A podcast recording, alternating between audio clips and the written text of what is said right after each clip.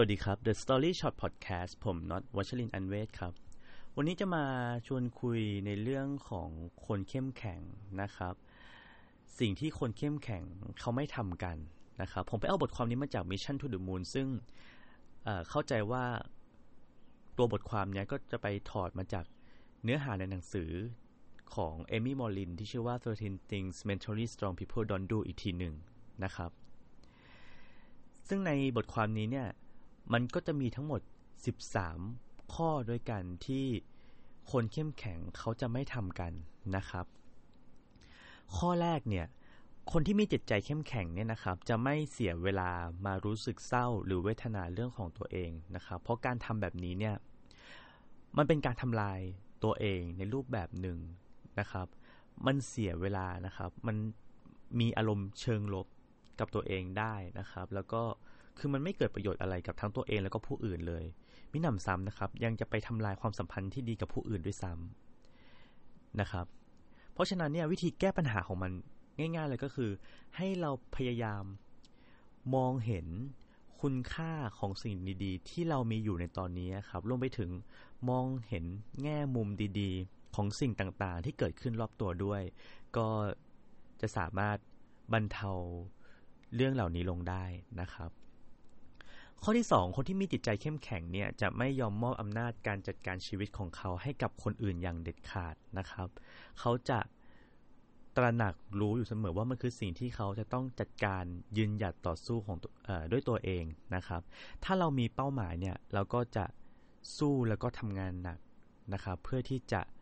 ให้ได้มาซึ่งเป้าหมายนั้น ไม่ว่าอะไรจะเกิดขึ้นก็ตามนะครับ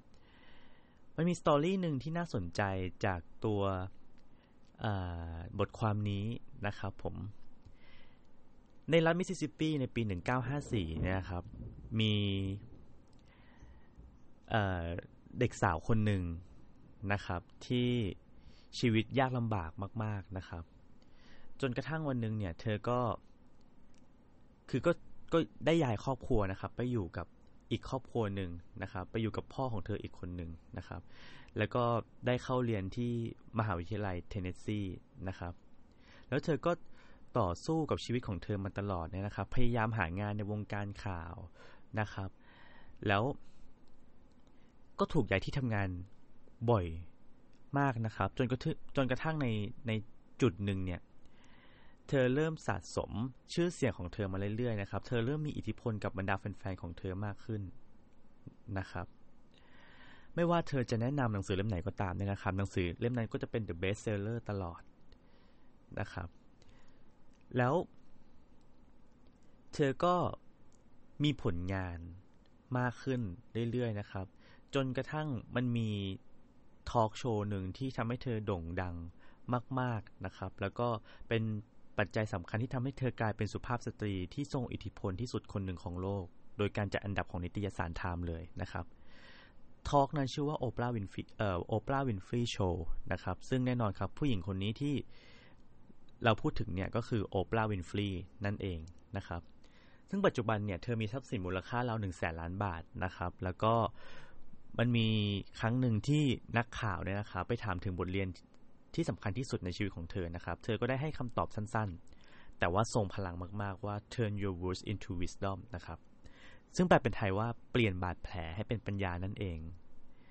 โอปราวินฟรีนะครับก็เป็นตัวอย่างหนึ่งของคนที่ไม่ยอมมอบอำนาจการจัดการชีวิตให้กับใครๆก็ตามนะครับ เขาเลือกที่จะต่อสู้ด้วยตัวคนเอ่อด้วยตัวเองนะครับ ไม่ว่าจะเจอเรื่องแย่ๆแค่ไหนก็ตามนะครับ ข้อ 3 นะครับ คนที่มีจิตใจเข้มแข็งสามารถยอมรับการเปลี่ยนแปลงได้ แน่นอนว่าโลกนี้มันหมุนตลอดเวลานะครับ มันมีการเปลี่ยนแปลงเกิดขึ้นตลอดเวลาอยู่แล้ว เช่นเดียวกับตัวเราครับ และในขณะเดียวกันเนี่ย การเปลี่ยนแปลงเนี่ยนะครับ มันก็เป็นเรื่องที่น่ากลัวเสมอ แต่ถ้าเกิดว่าเรารอเรายังไม่ยอมรับนะครับ ยิ่งรอยิ่งปล่อยผ่านไปเนี่ย มันก็ยิ่งน่ากลัว แล้วมันก็ยิ่งยอมรับการเปลี่ยนแปลงยากขึ้นเท่านั้นนะครับ เพราะฉะนั้นมันจะง่ายกว่าถ้าเรายอมรับการเปลี่ยนแปลงตั้งแต่ตอนนี้นะครับ ข้อที่ 4 คนที่มีจิตใจเข้มแข็งจะไม่โฟกัสกับสิ่งที่พวกเขาควบคุมไม่ได้หรือว่า uncontrollable factor นะครับ เพราะว่ามันไม่มีประโยชน์นะครับ เพราะยังไงเราก็ควบคุมมันไม่ได้อยู่แล้ว มันเสียเวลาไปโดยเปล่าประโยชน์เลยนะครับ แทนที่เราจะมาสนใจกับสิ่งพวกนั้นเนี่ย เรามาให้ความสนใจทำสิ่งที่ควบคุมได้อะครับ ให้มันดี อันนี้จะมีประโยชน์มากกว่านะครับ ข้อที่ 5 คนที่มีจิตใจเข้มแข็งจะไม่พยายามที่จะเอาใจทุกคนนะครับ เพราะว่าแน่นอนว่าเราไม่สามารถที่จะเอาใจทุกคนได้อยู่แล้วนะครับ บางครั้งเวลาเราโมจะตัดสินใจโมแต่คิดว่าคนอื่นจะคิดกับเรายังไงนะครับ มันจะเสียทั้งเวลา เสียทั้งพลังใจแล้วก็ทำให้ถูกชักจูงได้ง่าย มันก็จะทำให้เราเนี่ยดิสแท็กออกมาจาก เป้าหมายหรือสิ่งที่เราต้องการที่จะทำได้ด้วยเช่นกันนะครับ เพราะฉะนั้นเนี่ยมันเป็นสิ่งที่เราควรจะต้องระลึกไว้เหมือนกันนะครับ แล้วพอเราระลึกได้ถึงจุดนี้เนี่ยมันจะทำให้ตัวเราเองเนี่ยครับเข้มแข็งขึ้นมั่นใจขึ้นมีจุดยืนที่มั่นคงมากขึ้นนะครับ ข้อที่ 6 คนที่เข้มแข็งเนี่ยจะไม่กลัวความเสี่ยงที่ถูกคิดคำนวณไว้แล้ว นะครับ ไม่ว่าจะเป็นเรื่องของเรื่องเงินเรื่องงาน เรื่องอารมณ์เรื่องสังคมหรืออะไรก็แล้วแต่เนี่ยนะครับ กุญแจสำคัญของการบริหารจัดการความเสี่ยงเนี่ยก็คือความรู้นะครับ ถ้าเกิดว่าเรารู้จักที่จะวิเคราะห์ แล้วก็เข้าใจความเสี่ยงแล้วเนี่ยความน่ากลัวของมันก็จะลดลง หรือพูดง่ายๆก็คือเราจะสามารถดีลกับความเสี่ยงพวกนี้ได้ดีมากขึ้นนะครับ เขาบอกว่าคำถามที่คนตั้งเมื่อเจอความเสี่ยงเนี่ยนะครับ ยกตัวอย่างเช่น สมมุติถ้าเราเสียเนี่ย เราจะเสียเท่าไหร่ ถ้าได้จะได้เท่าไหร่นะครับ การที่จะสำเร็จต้องการปัจจัยอะไรบ้าง เรามีทางเลือกอะไรบ้างนะครับ best case scenario worst case scenario ที่จะเกิดขึ้นเนี่ยมันมีอะไรบ้างนะครับ แล้วถ้าเกิดว่าเราไม่ได้ทำเรื่องนี้เนี่ยเราจะเราจะเสียประโยชน์ เราจะเสียใจมากไหมนะครับ ซึ่งคำถามพวกนี้เนี่ยจะช่วยให้เราสามารถดิวกับความเสี่ยงพวกนี้ได้ดีขึ้นนะครับ ข้อ 7 คนเข้มแข็งจะไม่มัวแต่มาคุ้นคิดเรื่องอดีตนะครับ เพราะว่ามันเป็นสิ่งที่ผ่านไปแล้ว เราไม่สามารถแก้ไขอะไรได้อีกแล้วนะครับ แต่สิ่งที่เราสามารถทำได้ คือการโฟกัสไปกับปัจจุบันนะครับ แล้วก็ทำปัจจุบันให้ดีเพื่ออนาคตที่ดีตามมา แล้วเอาเรื่องที่ผ่านมาในอดีตนะครับ มาเป็น lesson learn หรือบทเรียนที่จะมาปรับปรุงให้ปัจจุบันของเราเนี่ยมันดีขึ้นนะครับ ซึ่ง เอ่อมันก็จะดีกว่าการที่เอาตัวเองเนี่ยไปจมปักอยู่กับอดีตนะครับ แทนเอ่อนอกจากว่าเราจะไม่ได้อะไรจากมันแล้ว เรายังเศร้ากับมันด้วยนะครับ ซึ่งมันก็ไม่ใช่เรื่องดีเลย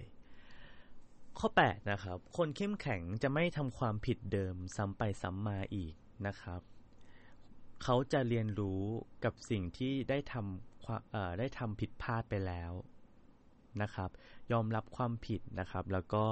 พยายามที่คือเรียนรู้ครับที่จะไม่ให้ไปทำผิดซ้ำๆแบบเดิมอีกนะครับ ข้อ 9 คนเข้มแข็งจะไม่อิจฉาความสำเร็จของคนอื่นนะครับ เพราะเมื่อไหร่ก็ตามที่เราอิจฉาความสำเร็จของคนอื่นเนี่ยเราก็จะเอาใจไปโฟกัส ความสำเร็จของคนอื่นอย่างเดียวโดยที่ไม่ได้มาดูถึงความสำเร็จของเราหรือสิ่งที่เรากำลังจะทำนะครับ และการโฟกัสเนี่ยมันก็เป็นโฟกัสที่เป็นพลังในด้านลบอีกนะครับ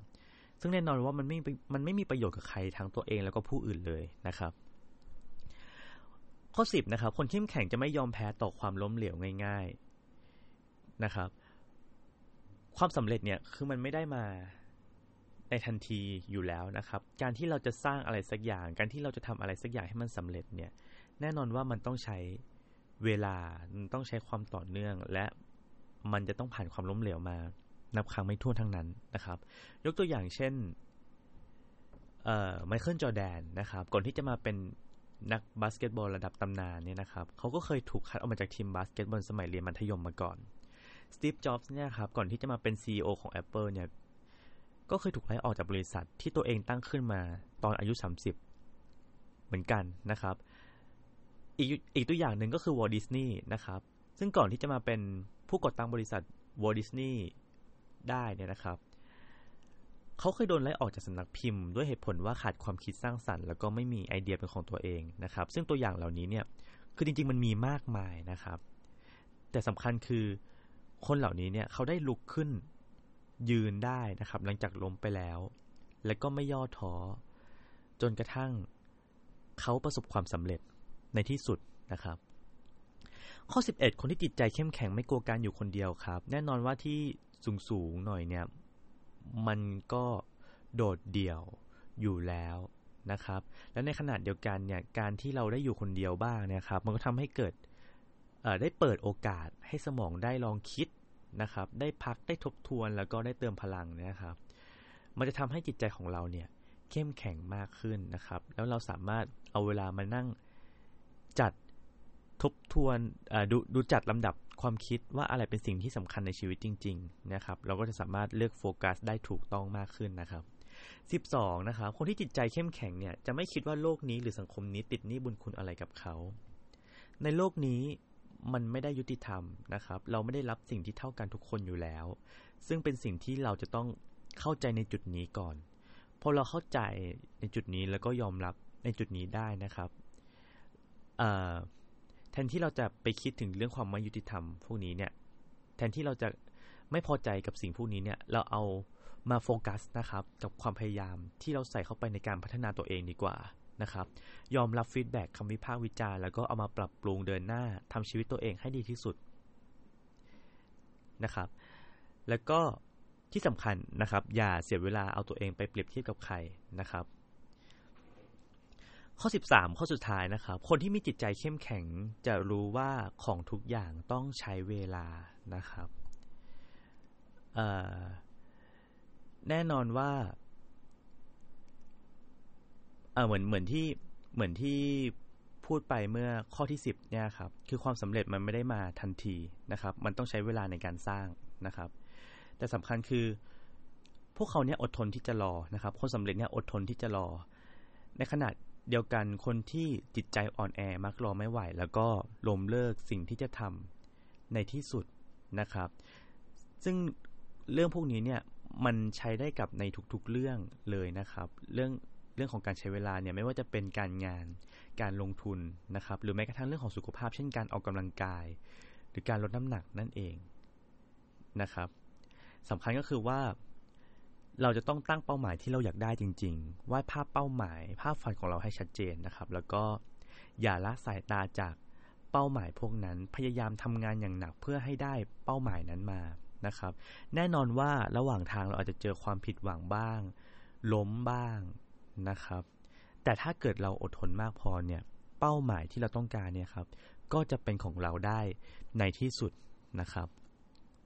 และนี่คือ The Story Shop Podcast แล้วพบกันใหม่ใน EP หน้า สวัสดีครับ